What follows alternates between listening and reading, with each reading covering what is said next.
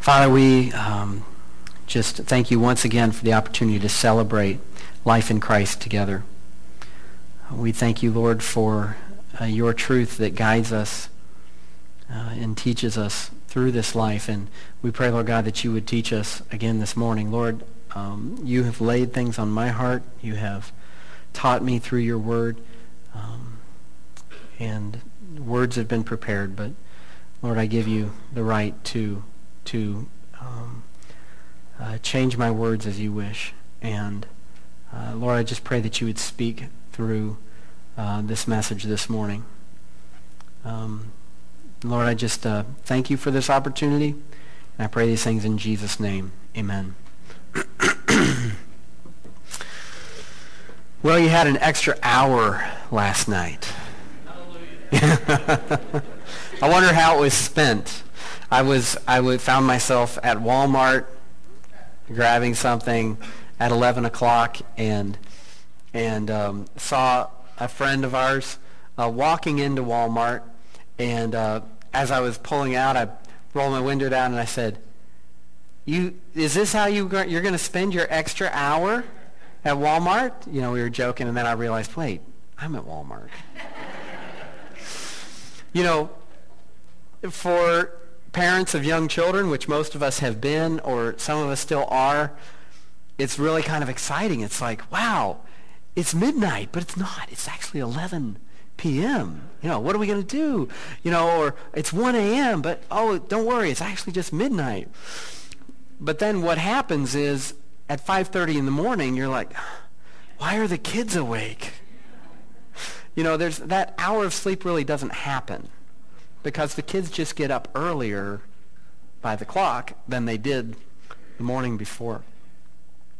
Well, we're coming to the last verses of the book of James, James 5, 19 through 20. And even though I put our passage up on the screen just so that we all have a common um, version that we're reading from things, I still encourage you, bring your Bibles, open your Bibles, read along, mark in your Bibles. And um, I don't know if we've been in James for six months or not. Um, you know, to quote from uh, the character Treebeard from Tolkien's uh, Two Towers, he said, anything that is worth saying is worth taking a long time to say it. And that's certainly my philosophy, I guess. So we had an extra hour and we look back at it and we wonder, how did I spend it? James has some closing words. And it's significant how he chose to spend those closing words. And it speaks to us about James's heart and his purpose for his letter that he wrote. We read in James 5, 19 through 20, My brothers, if anyone among you wanders from the truth and someone brings him back, let him know that whoever brings back a sinner from his wandering will save his soul from death and will cover a multitude of sins. Now this comes in chapter 5, which we have titled chapter 5, if you will, as we've walked through these marks. You guys probably say this off the top of your head these marks of a maturing follower of Christ that we learn from chapter 5 that a maturing follower of Christ places his hope in Christ. At this point in his letter, James is writing to specific circumstances in which his readers found themselves. It's as if, if you could picture it, if the people that were reading James's letter were sitting before him in a crowd like this, and he were asking, is anyone suffering? And the majority of them would raise their hands. And he'd say, take it to God in prayer. And then he'd ask, is anyone cheerful? And some would raise their hands and he would say, take that to God in praise. And then he would say, is anybody sick? And someone would raise their hands and he says, have the, the elders come and pray for you that you might be healed. Or, and, and especially if there's in some sort of sin wrapped up in that, that, you, that they're going to be the ones that, that stand before the Lord to help you search your heart, to work through that. So have them come to you to help them to pray for you. And then in this final question, he might ask, is anybody wandered from the truth? And it'd be cricket chirp, cricket chirp, cricket chirp. Because the idea is they're not listening. They've wandered off. So James turns the attention to the believers that would be reading this letter, challenging them to place their hope in Christ as they are watching what seems like their brothers and sisters wandering away from the truth. We see here James's heart revealed in his summary in that it deals with a big reason for his writing his letter. He's very concerned for the plight of those who are wandering from the truth or those who are tempted to wander from the truth. We've seen throughout his letter a concern that the truth might not be compromised. The trials we face are prime opportunities to leave the truth of God's word. They're, they open people up to doubt God's love, to doubt God's sovereignty, to doubt God's purpose for their life. They're, the trials that we face are also prime opportunities for the church to shy away from the truth. Maybe out of fear for finances you know, we'll draw more people if we'll just water things down. Or out of fear for of political pressure. You know, it still is that right now in Canada, I would not be able to preach any statements of Scripture on homosexuality for fear of being thrown in prison. I wouldn't be surprised. In fact, I expect that before I'm done as a preacher, that will be the case in the United States.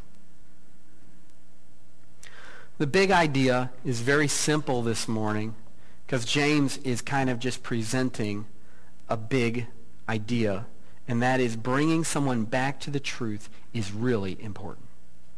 Bringing someone back to the truth is really important. James' desire was pretty clear in these verses. The only main verse in these two verses is this, let him know.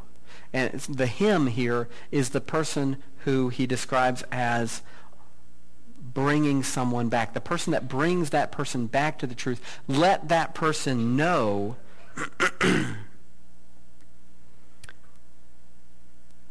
that this is important. The idea of absolute truth is not popular for one to talk about these days. We won't have time to prove the existence of absolute truth in our message this morning, but we're going to look at what James has to say about the importance of truth. And that's our first point that we're looking at this morning. The importance of truth. not the importance of tradition, not the importance of the local church body necessarily, not the importance of your soapbox or my soapbox, the importance of the truth. It is important that we do not wander from the truth that God has revealed about his Son and our life with him. It's, it's what James is communicating. Now, through pop culture and academia, we are seeing a total onslaught of undermining the Bible as absolute truth. What's more, there's been an attempt to undermine the existence of absolute truth at all, meaning the, the idea that absolute truth exists. Man is always looking for the opportunity to be his own authority. Those who teach that absolute truth does not exist are promoting their own freedom to be God for themselves.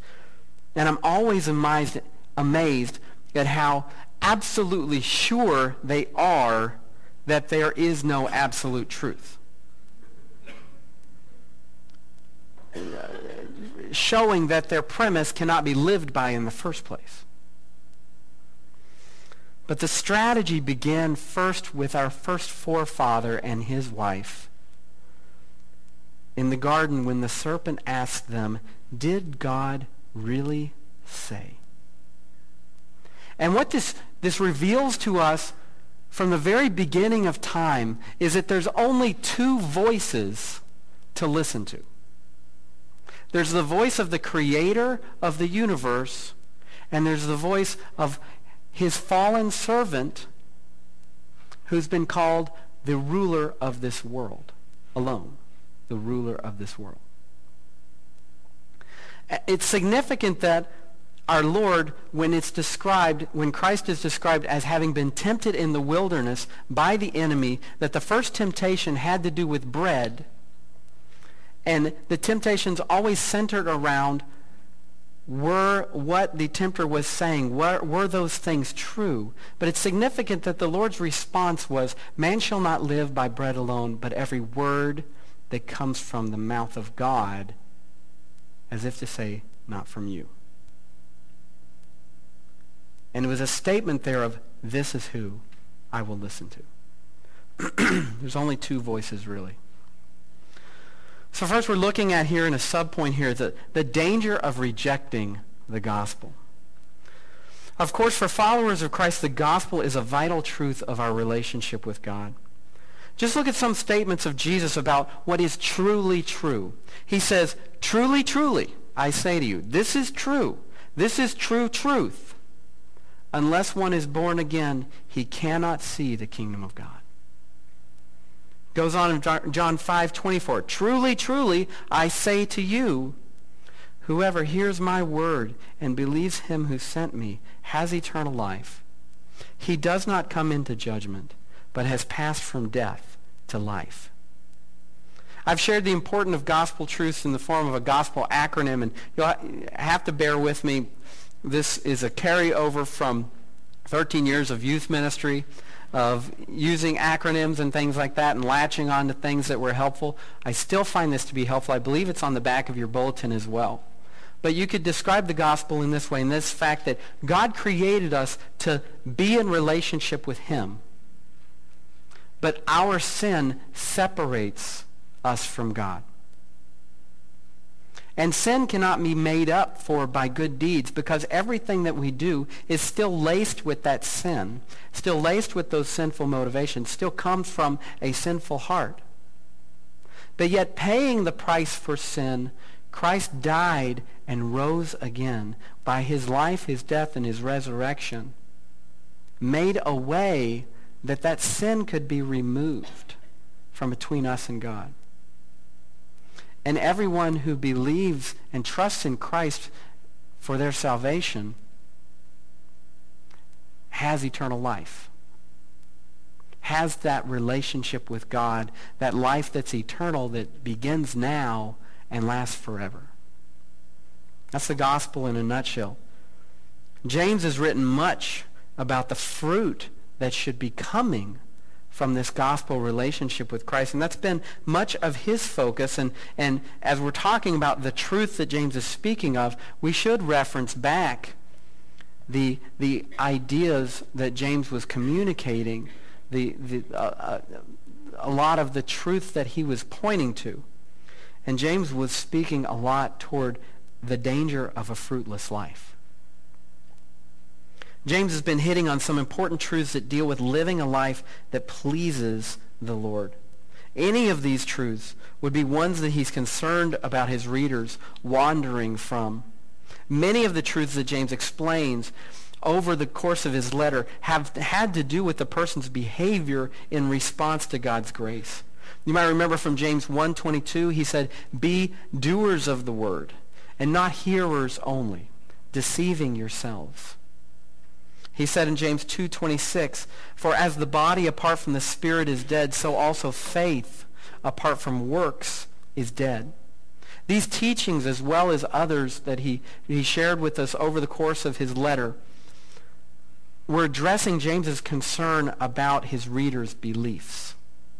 He was concerned about them drifting from the truth by thinking that their behavior didn't matter, that it was somehow disconnected from their beliefs. And this was a major aspect of why James was dealing with what he was. So when James writes of those who might wander, he's using a term that means to move about without purpose, to stray from the truth, to become deceived or deluded in our thinking.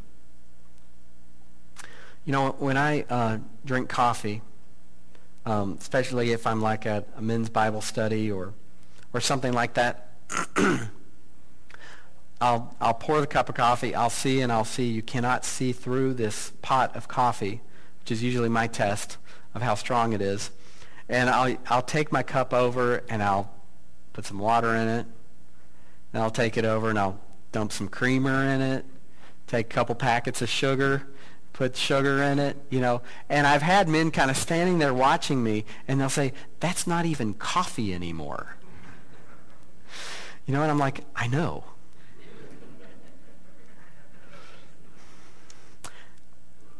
I believe that we start to drift away from the truth of either, whether it be the gospel or the outgrowths of our gospel relationship with God when we add to it ideas that are not from God's word. Ken Ham has warned of the danger of this in our young people in his book Already Gone. In it, he says most young people are going to walk away from their faith. Who, let me say, most young people who are going to walk away from their faith have already walked away in their heart before graduating from high school.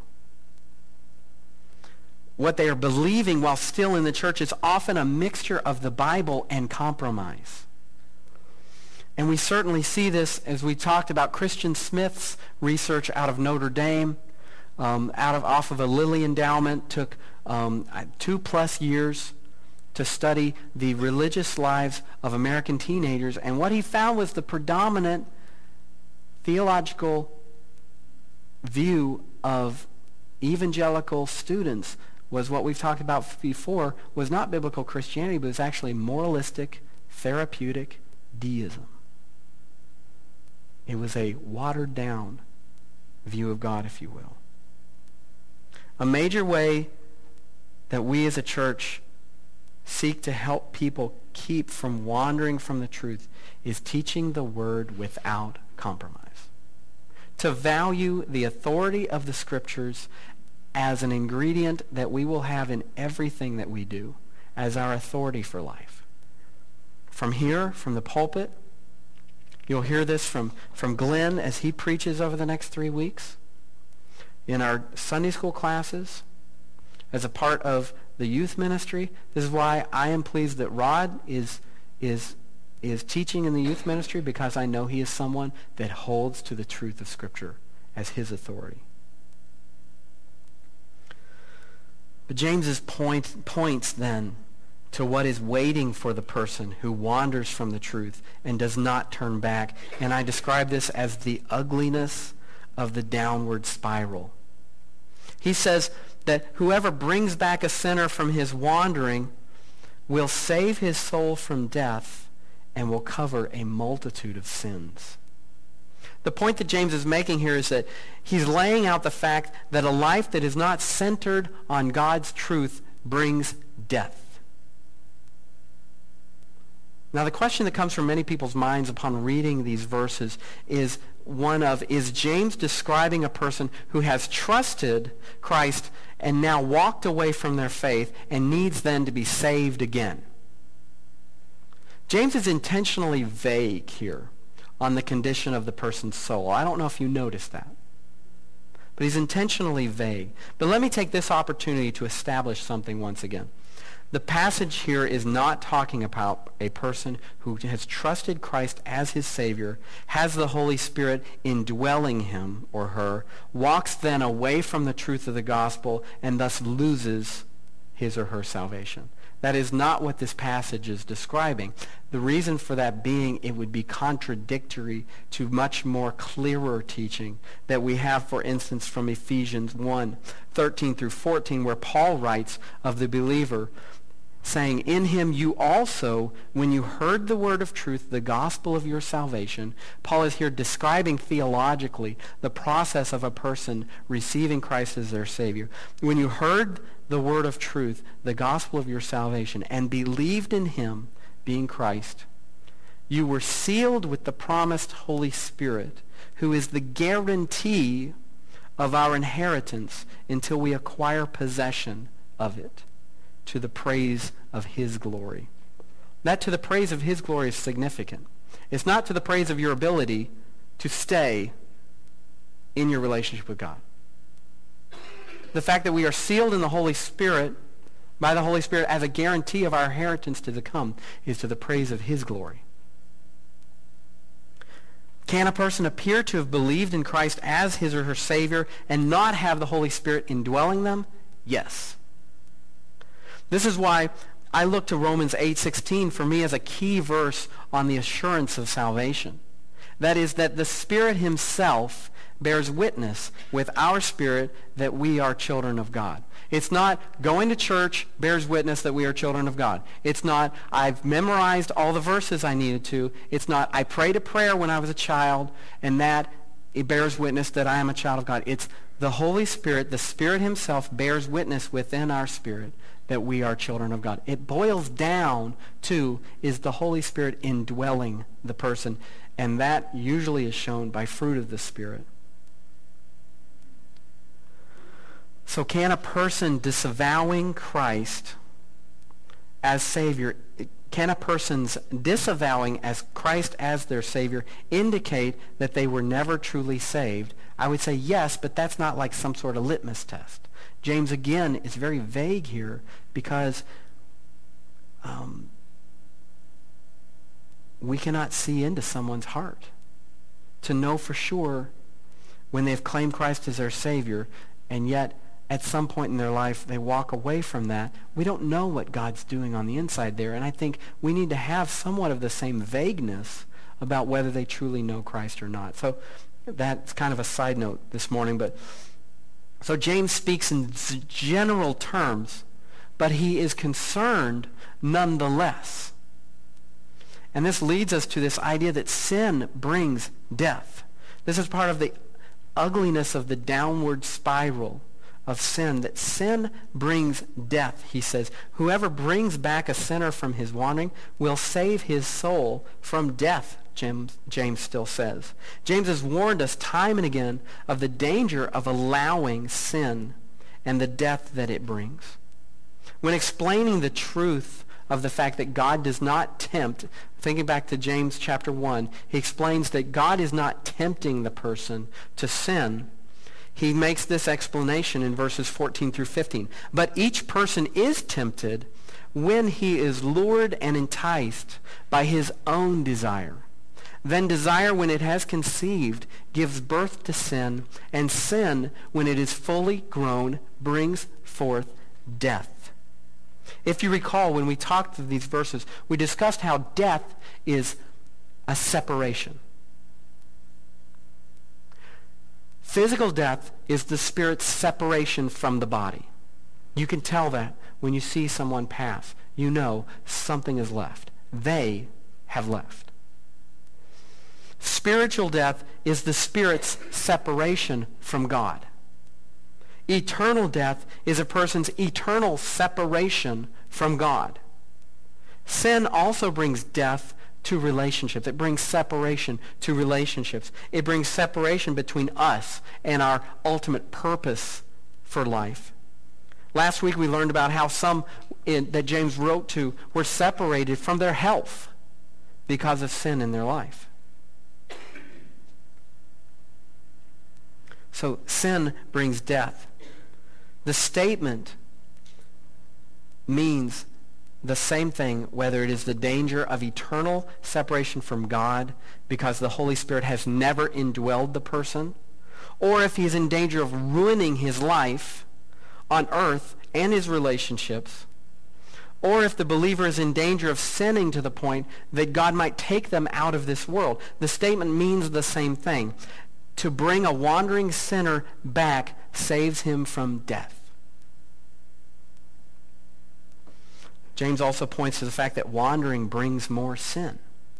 He says, whoever brings back a sinner from his wandering will cover a multitude of sins. This is what he's alluding to, this idea of, and we'll look back at this, this in our final point on what is meant by a covering of sin. But this idea that when someone is wandering, James is pointing to this idea that sin is heaping up. Part of why sin heaps up in a life for the wanderer is because he becomes more and more blind to the truth. This idea also flows out of the fact that the wanderer, to, to wander means to be deceived. Romans 1 outlines a sad progression for a person who refuses to honor God with his life. And as well, it lines that out for cultures as well that refuse to honor God. Romans 1.21 says, For although they knew God, they did not honor him as God or give thanks to him, but they became futile in their thinking, and their foolish hearts were darkened. Paul goes on to describe how God can actually give someone over to their depraved mind so that they move further and further. As they move further and further away from him in their actions, they're actually moving further and further away from being able to return by right thinking.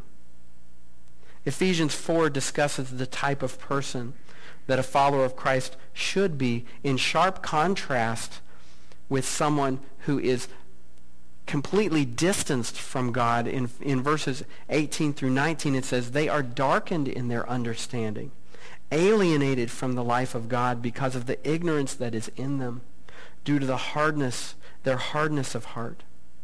They've become callous and have given themselves up to sensuality, greedy to practice every kind of impurity.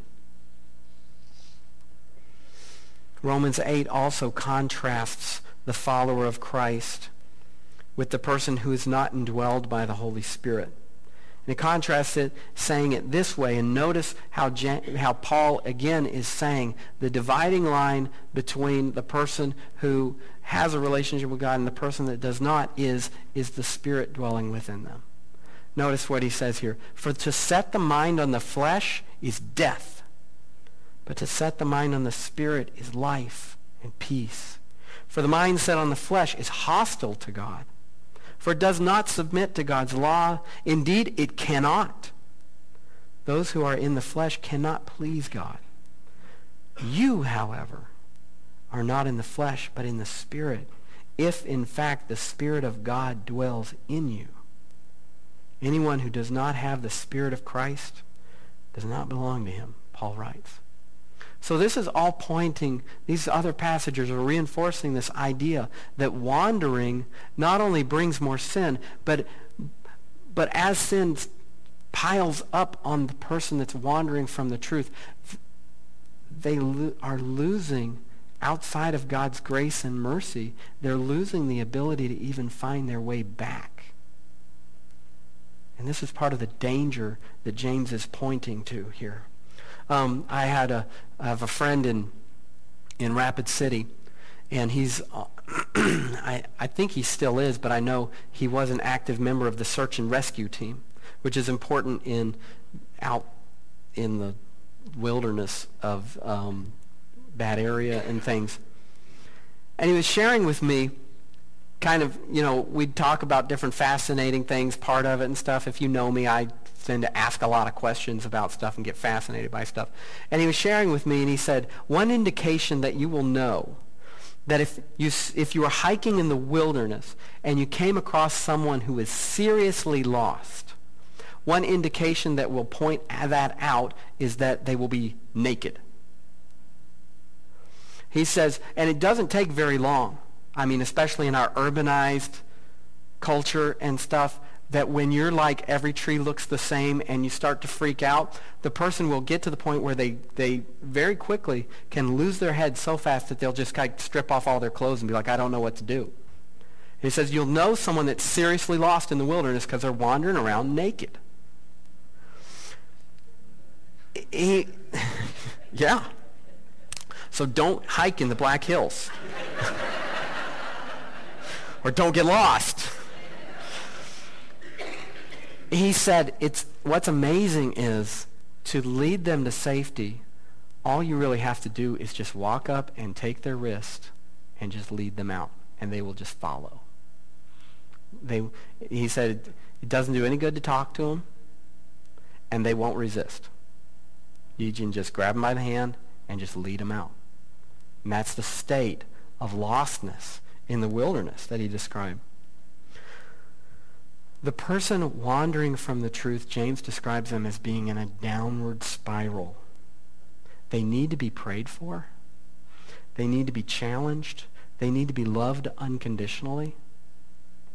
The best way to guide your interaction with a person in this situation is to ask yourself, how would God treat me?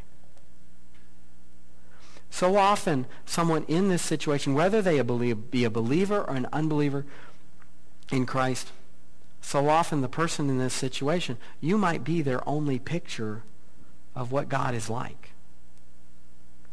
And I just encourage you to ask yourself the question, how would God treat me? And we hear those stories. We hear, we hear of the person that, that all they had in their life was a Christian grandmother or a Christian grandfather. And uh, when it came to a place, when they came to a place of giving their life to Christ, they will say, that person was just a picture of God to me. And you play an important role in that person's life. So it becomes clear to me why James calls for believers to go and bring back the person who has wandered. Sadly, James seemed to recognize that his, his letter is not going to be effective for them. They may not even read it.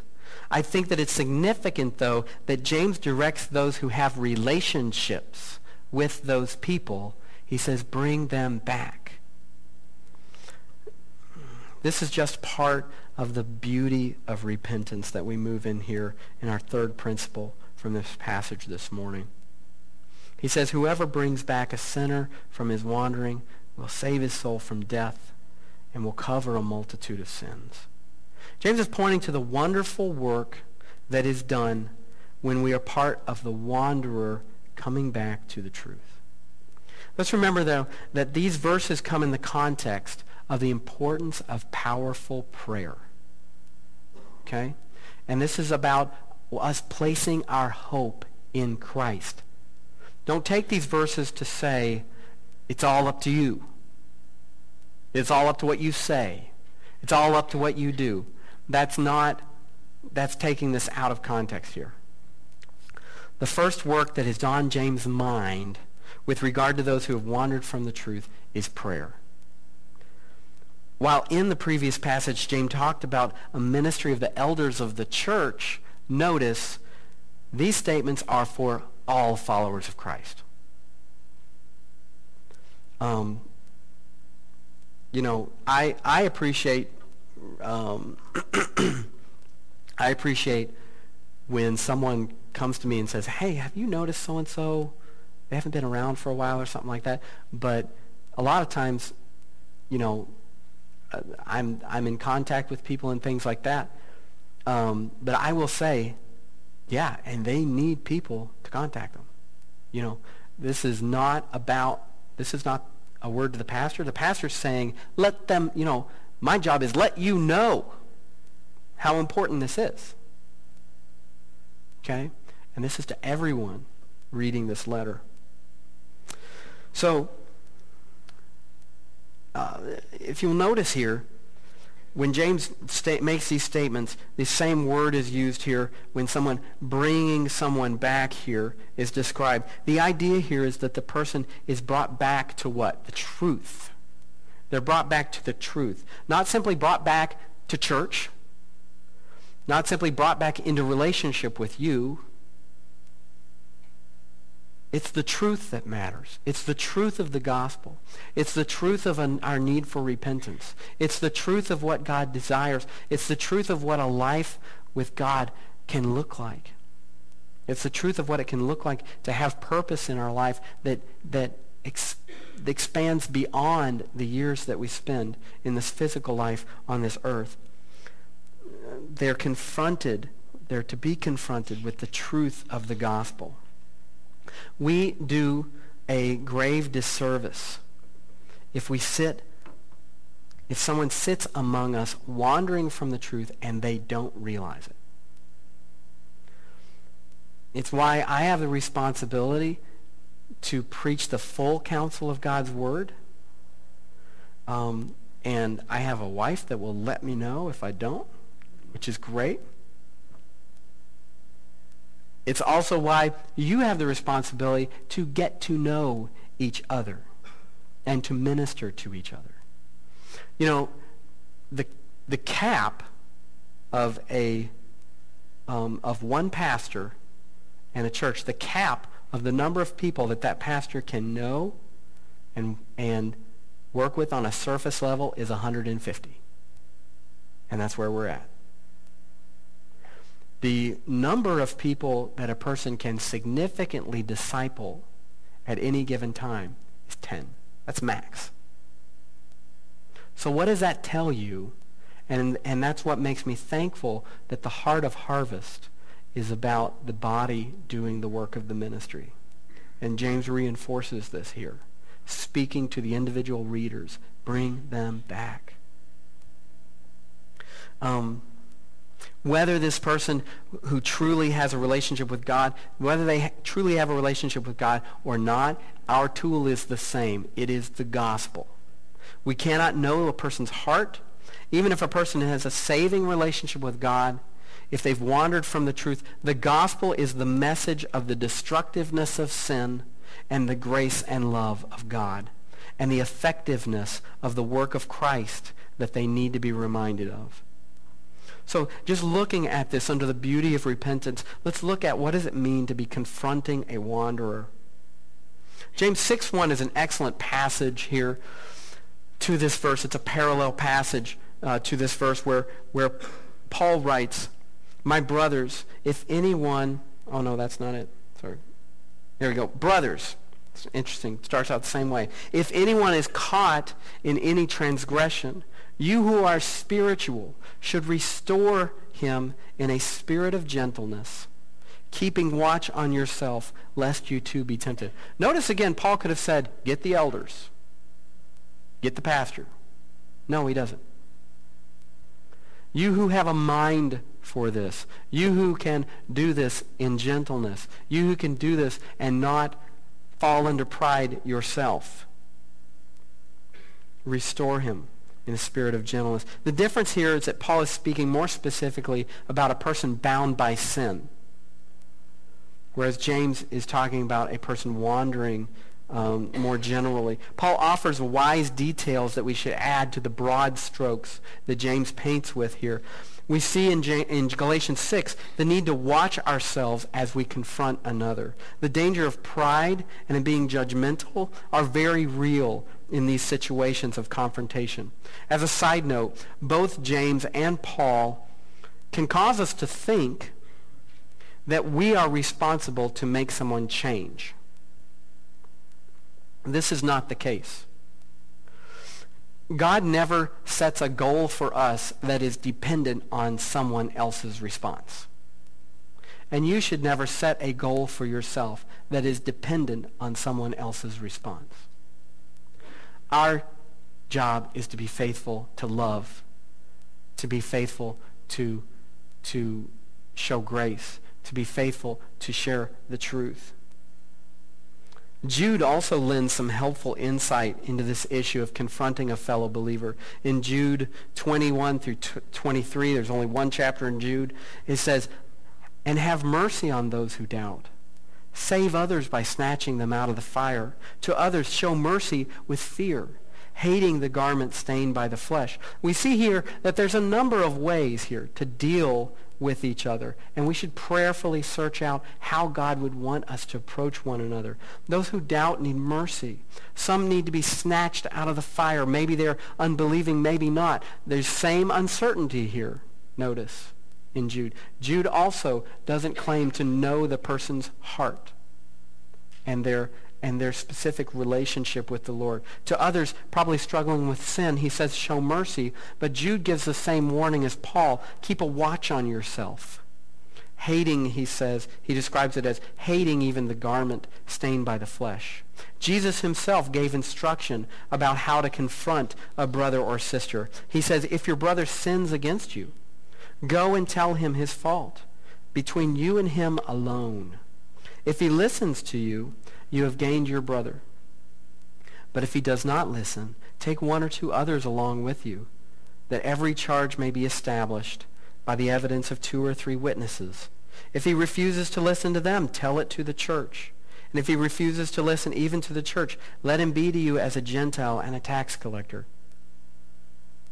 This teaching is used by many to guide a process of confrontation within the church. This morning, is, we're not intending here to, to have, this isn't a message of discipline within the church or anything like that. I simply want to point out that J- Jesus lays out a process that starts with individual loving confrontation. And he doesn't say, if someone sins against you, go talk to 10 people about it and then go talk to them. Right? As well, notice the contrast with the idea that we have a responsibility to, to save or to change someone else. Jesus includes very much the possibility of them not changing at all. Consider this as well. The final step of treating someone as an unbeliever is out of love for them. There's a danger in giving someone a false assurance that they know Christ as their Savior. Um, speaking of church discipline, um, I hope I do hope that today's passage is better to understand it. Um, so often the subject is treated as something that we should fear. According to James, being confronted by loving brothers and sisters is a safeguard for us. It's something I'm grateful for. It's something that I hope you will follow with me if you should see me wandering from the truth. I think that James is challenging us also to have people in our lives that hold us accountable if we should start to wander from the truth. This brings us to this idea that he has in this of covering the wanderer's or covering, here we go, covering the wanderer's sins. James is addressing loving the person with grace and, sta- and staying away from the slander that he has warned us of. So a lot of people are going to read this and they think of an Old Testament idea of, um, what's the word I'm looking for? Uh, atonement of our sins being covered by God. But that I don't believe that that's what James is referring to. James is referring to the relationship between the person who's confronting the wanderer and the wanderer. Because he's quoting from Proverbs 10:12. And Proverbs 10:12 says this. He says, "Hatred stirs up strife, but love covers all offenses." And his contemporary Peter writes in 1 Peter 4, 8 and, and uses the same proverb in the same way. He says, above all, keep loving one another earnestly, since love covers a multitude of sins. So when James talks about the whoever brings back a sinner from his wandering will cover a multitude of sins, He's saying that we should always be prepared to bring people back into the community of God's grace. That's what we are. We're a community of people walking in God's grace that we are so grateful that God is not looking at our sins. We have been covered by Christ. We should always be ready to bring the wanderer back into the community of God's grace if your response is slander or bitterness, it only shows how little you understand God's grace. And this brings us to um, where we're going to be remembering our Savior. Uh, what a wonderful morning to be celebrating communion because we're going to be reminded of the truth that we are not to be wandering from as we celebrate communion.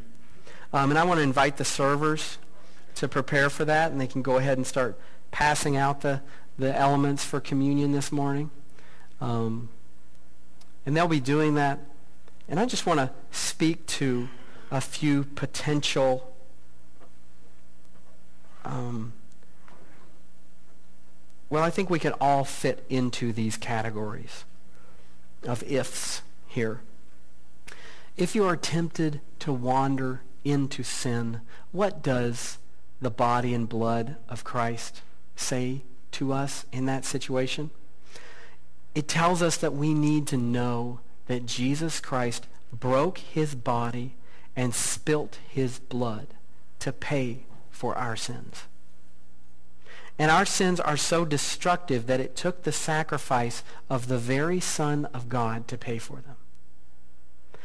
And to carelessly and knowingly dive into sin is to despise the work of Christ for us. When we're tempted to wander into doubt, we need to know that the sacrifice of Jesus Christ was an event that is undisputed to have happened.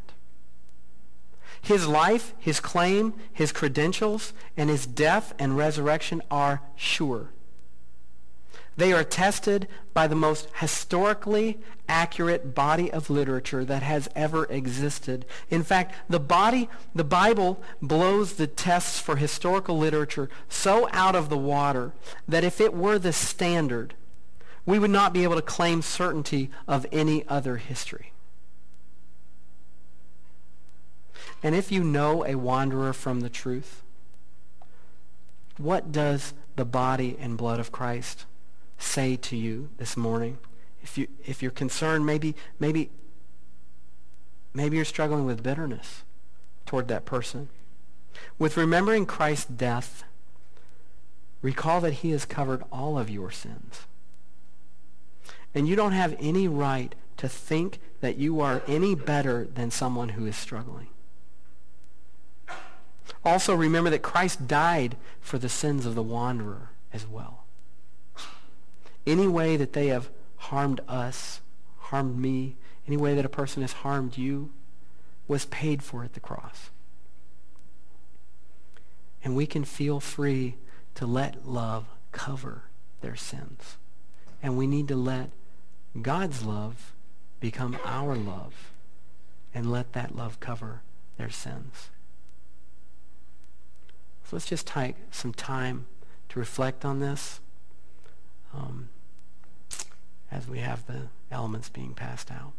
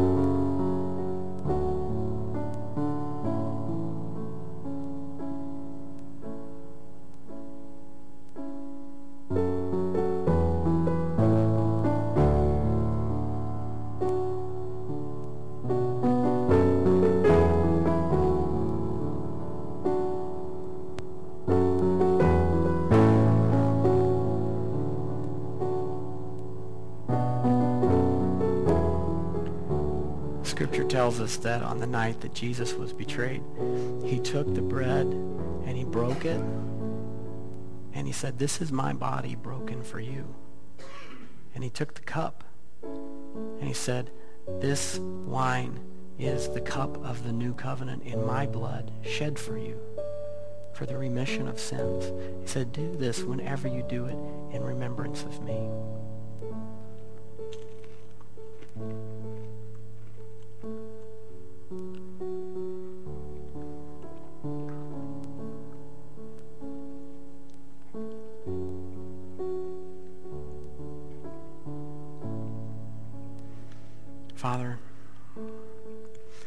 Thank you for your grace. Thank you so much for the truth that even when we wander from such amazing grace, you can remind us that it's part of why it's called grace. Lord, we thank you for the reminder, though, that, that to wander from you is to wander from something wonderful into something destructive. Lord, thank you for keeping us and, and moving us through this book of James. I pray, Lord God, that the truths uh, that are in it would continue to resonate in our hearts and our minds. Don't let us leave the book of James without being changed, Lord. Don't let us just put it off to put on another study. Strengthen us against wandering from the truth, Father, I pray. And help us to strengthen one another. I pray these things in Jesus' name. Amen.